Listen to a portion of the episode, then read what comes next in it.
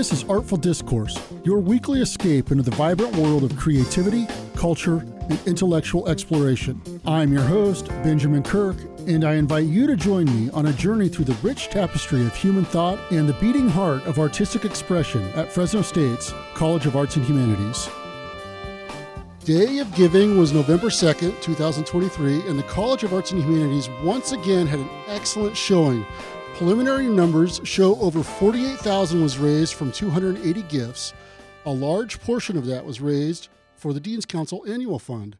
The Dean's Council has a unique structure. About half the funds go to endowed scholarships, and more than a dozen students across all the college's departments receive scholarships every year.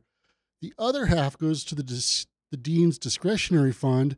This is used for student books, tools, supplies, publications, and music production, computer and electronic equipment and software, and student, faculty, and staff travel for a variety of purposes, such as meetings, conferences, professional associations, or research activities.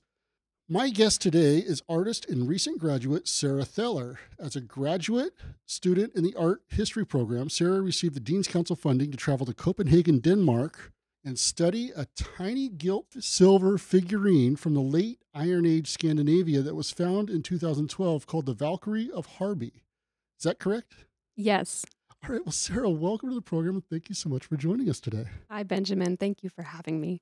All right. Besides being an art historian, you are you are a phenomenal artist in your own right. Oh my gosh, thank you. So, what do you love about art?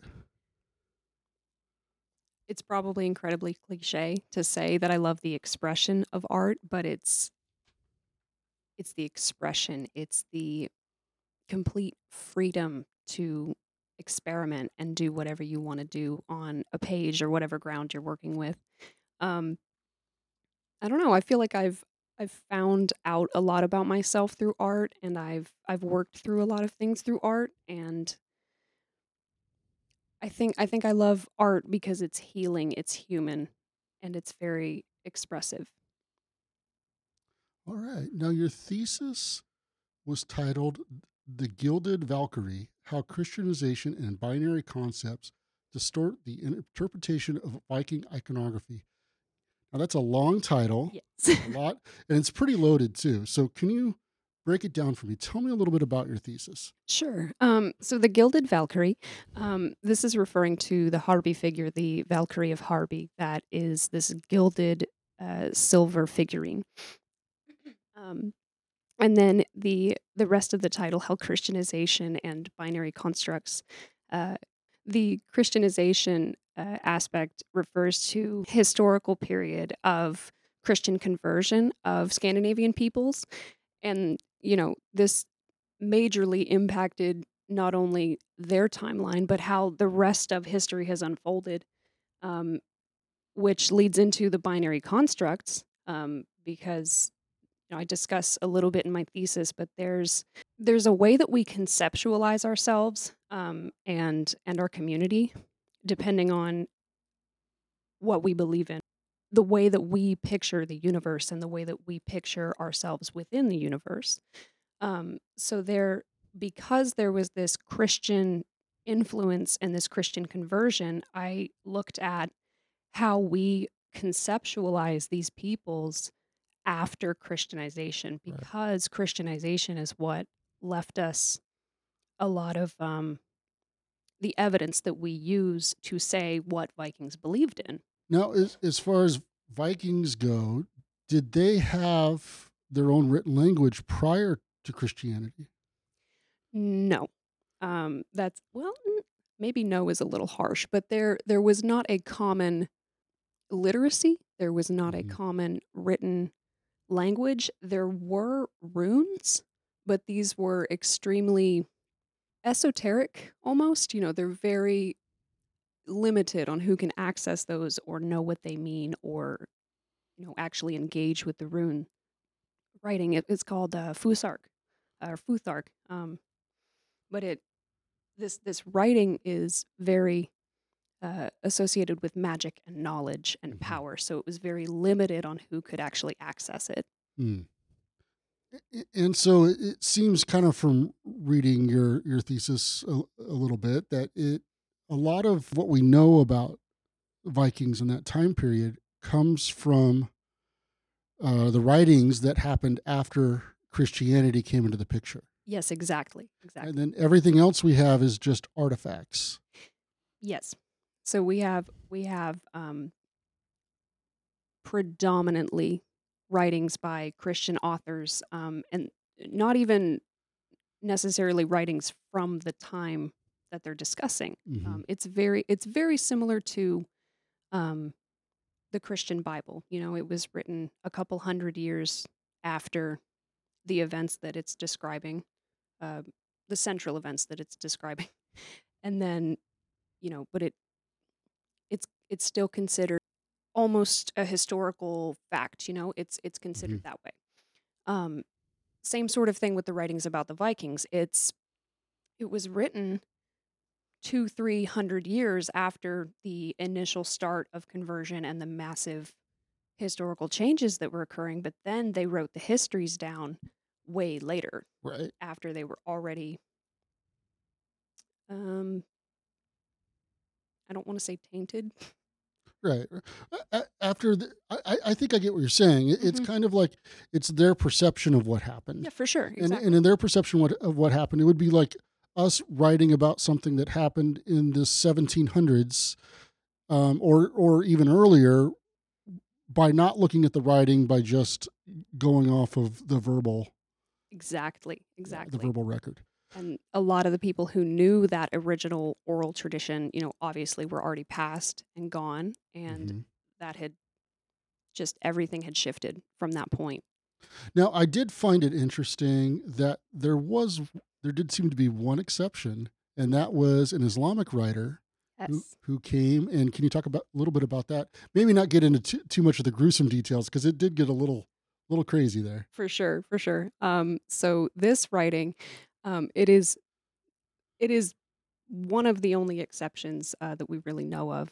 Um, this writing that I'm talking about is a diary entry written by a man named Ibn Ibn Fadlan, and Ibn Fadlan was a um, an Islamic diplomat who was traveling through um, Rus territory uh, in modern day Russia. So he was with um, Vikings who lived in modern day Russia.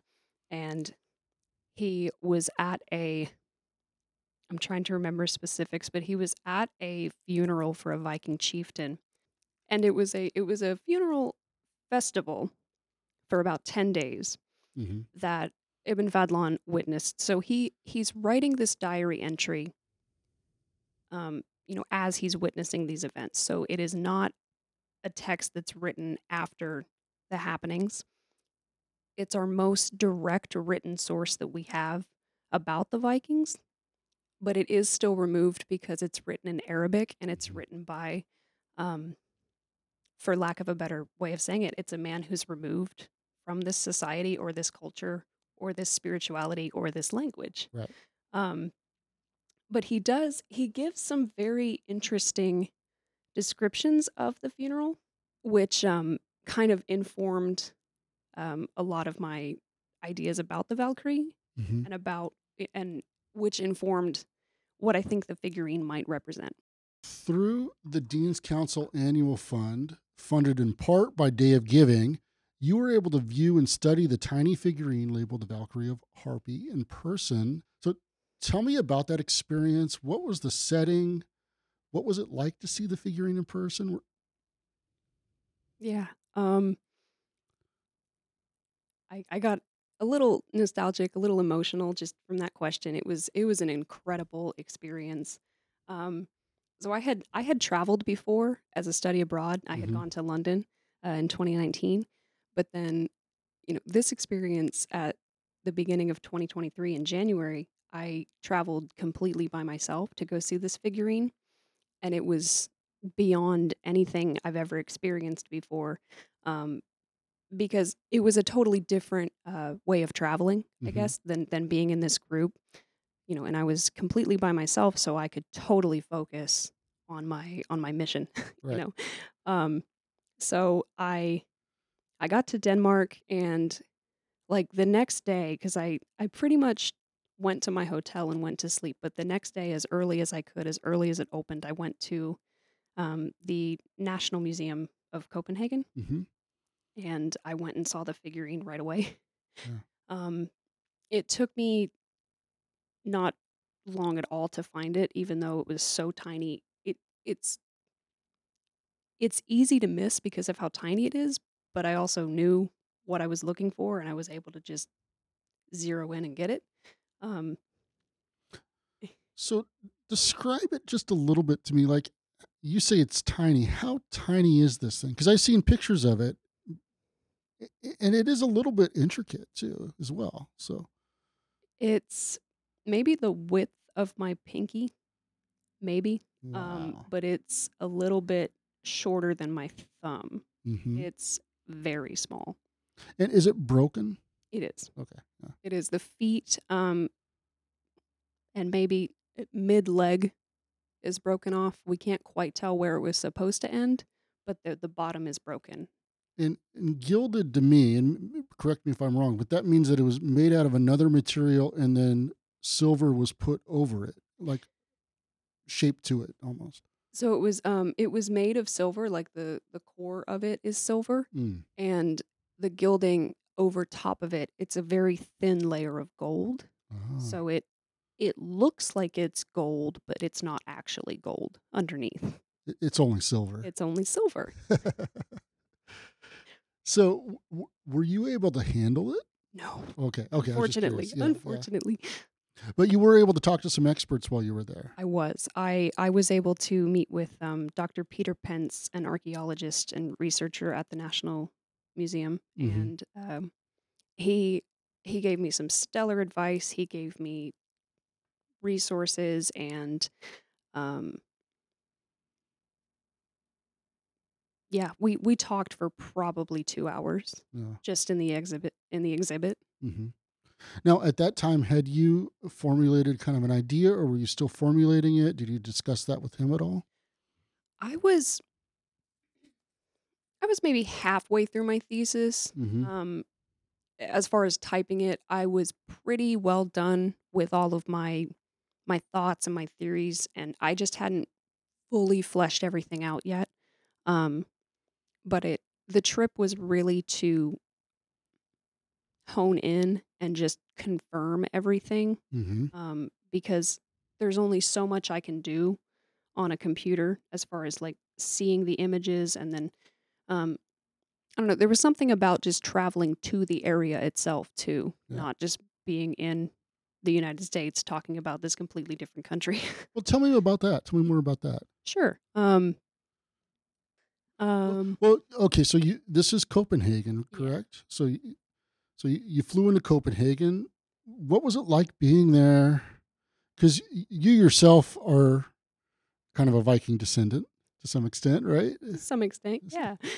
This feels goofy. It felt kind of like being home. It just felt Mhm. very comfortable. I felt safe. Um,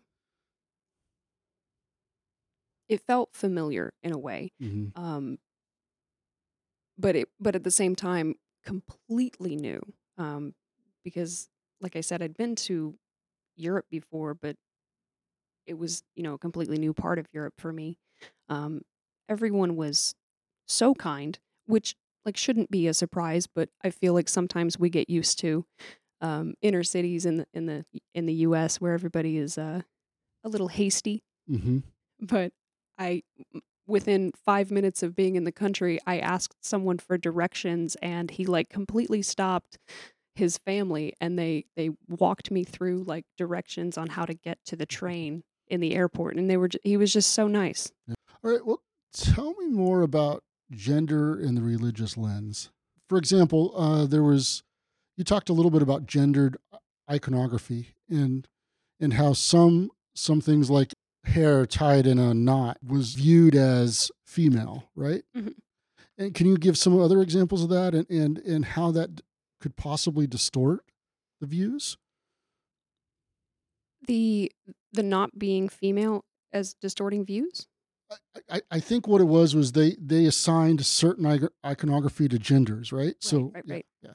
Um, okay, so first, I, I think I'll start with a little bit of gender in religion. Um, so I talk about gender in religion or gender in spirituality in the thesis because um, I think I kind of touched on it earlier, but like how we view ourselves and our community is very centered on how we believe the universe works or how um, how the universe functions, um, whether or not there are gods or a single god, whether or not there's spiritual, um, excuse me, supernatural uh, beings or deities or Mm-hmm. what have you. That kind of that informs how you will relate yourself and how others will relate to you. So with the Harby figurine, um, you know, the figurine has this very prominent knot at the back of the head. Um, it's a ponytail that's tied without, you know, a scrunchie. It's pulled into a knot. This symbol is very important because a lot of researchers with this with this figurine tend to say that the knot is symbolic of her feminine being or her womanhood or whatever. It feels simplistic to me um, that that that symbol is being reduced to just being a oh it's a ponytail, so it it just means that she's a, a female.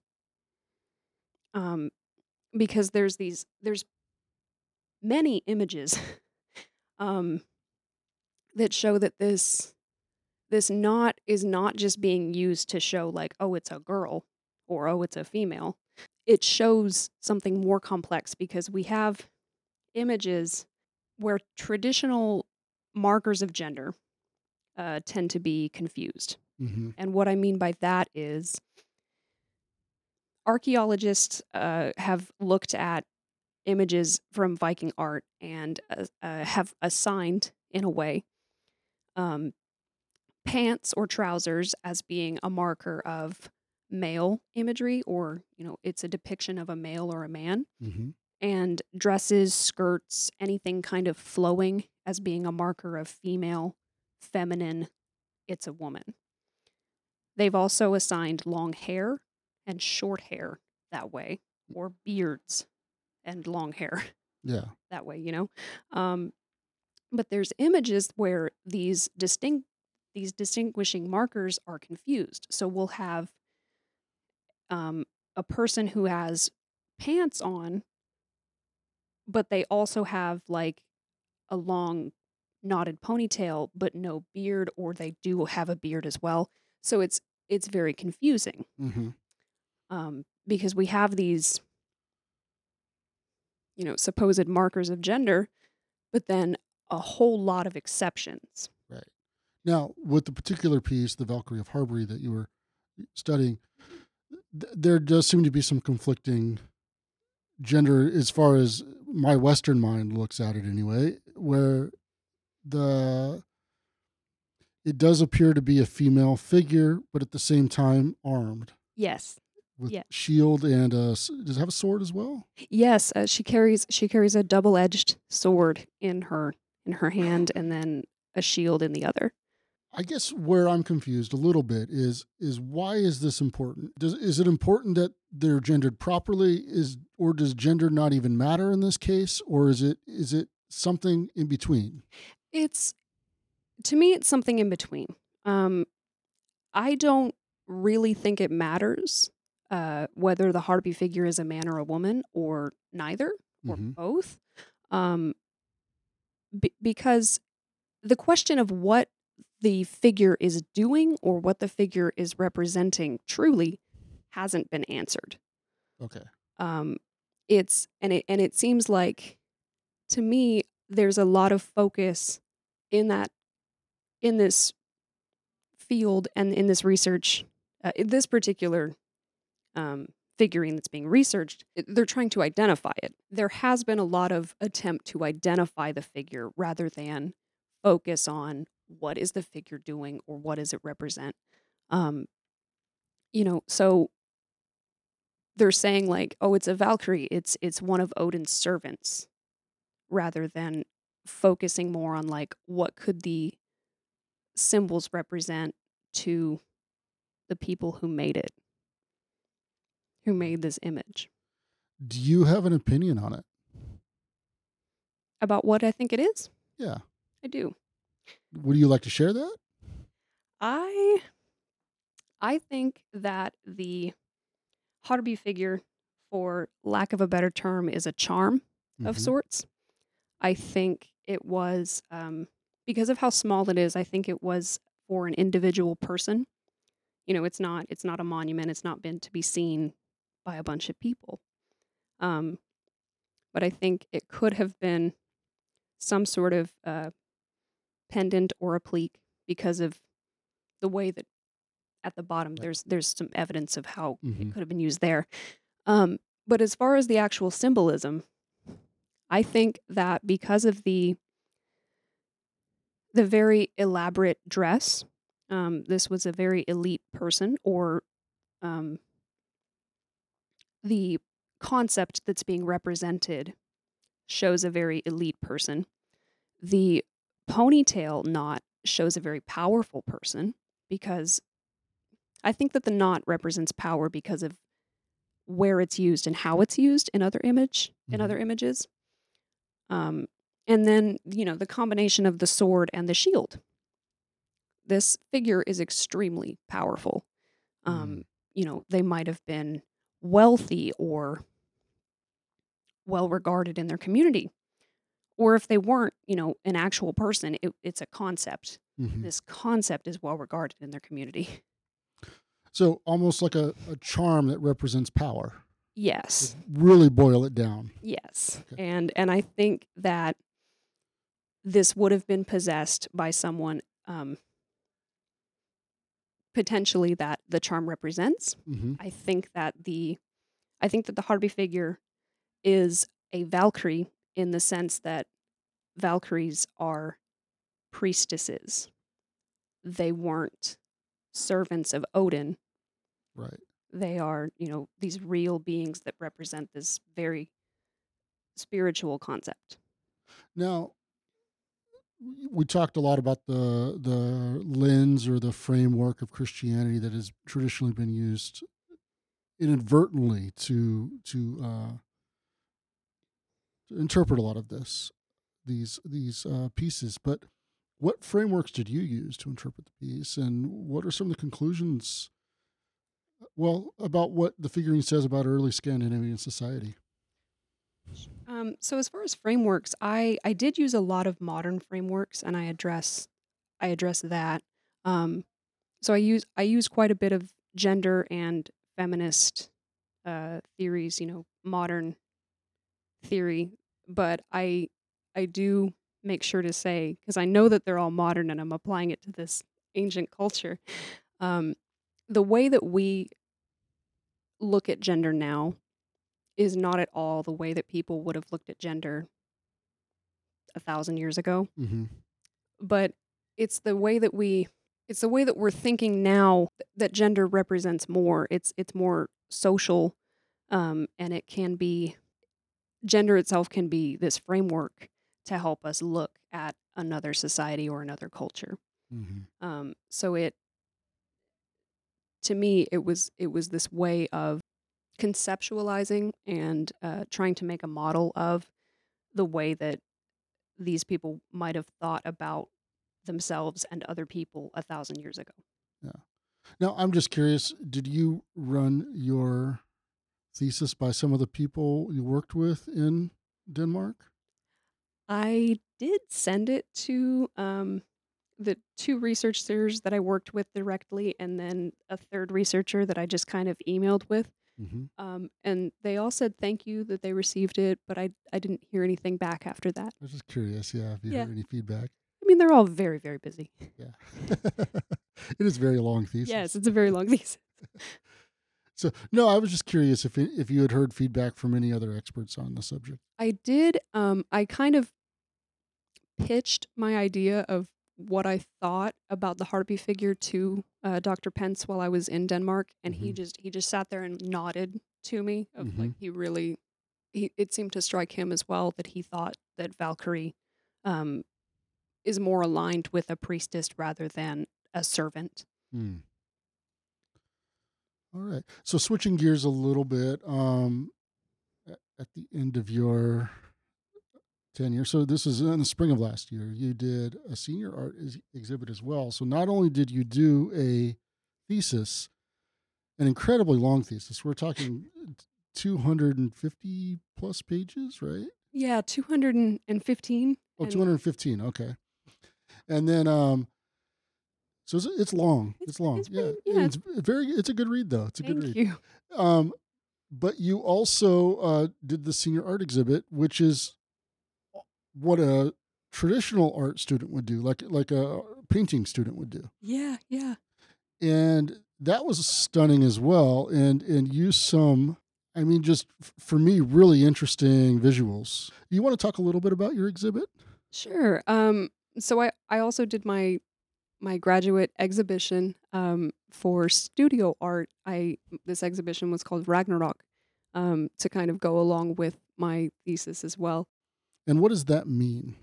Ragnarok means um, twilight of the gods in Old Norse, Mm-hmm. and it refers to, um, well, in in Christianity, it would be called Armageddon or you know Judgment Day. Mhm. Um, Ragnarok is the end of all things, but then life that comes after that again. It's not an end of all ends. It's it's a wildfire that clears out, you know, the bad Mm-hmm.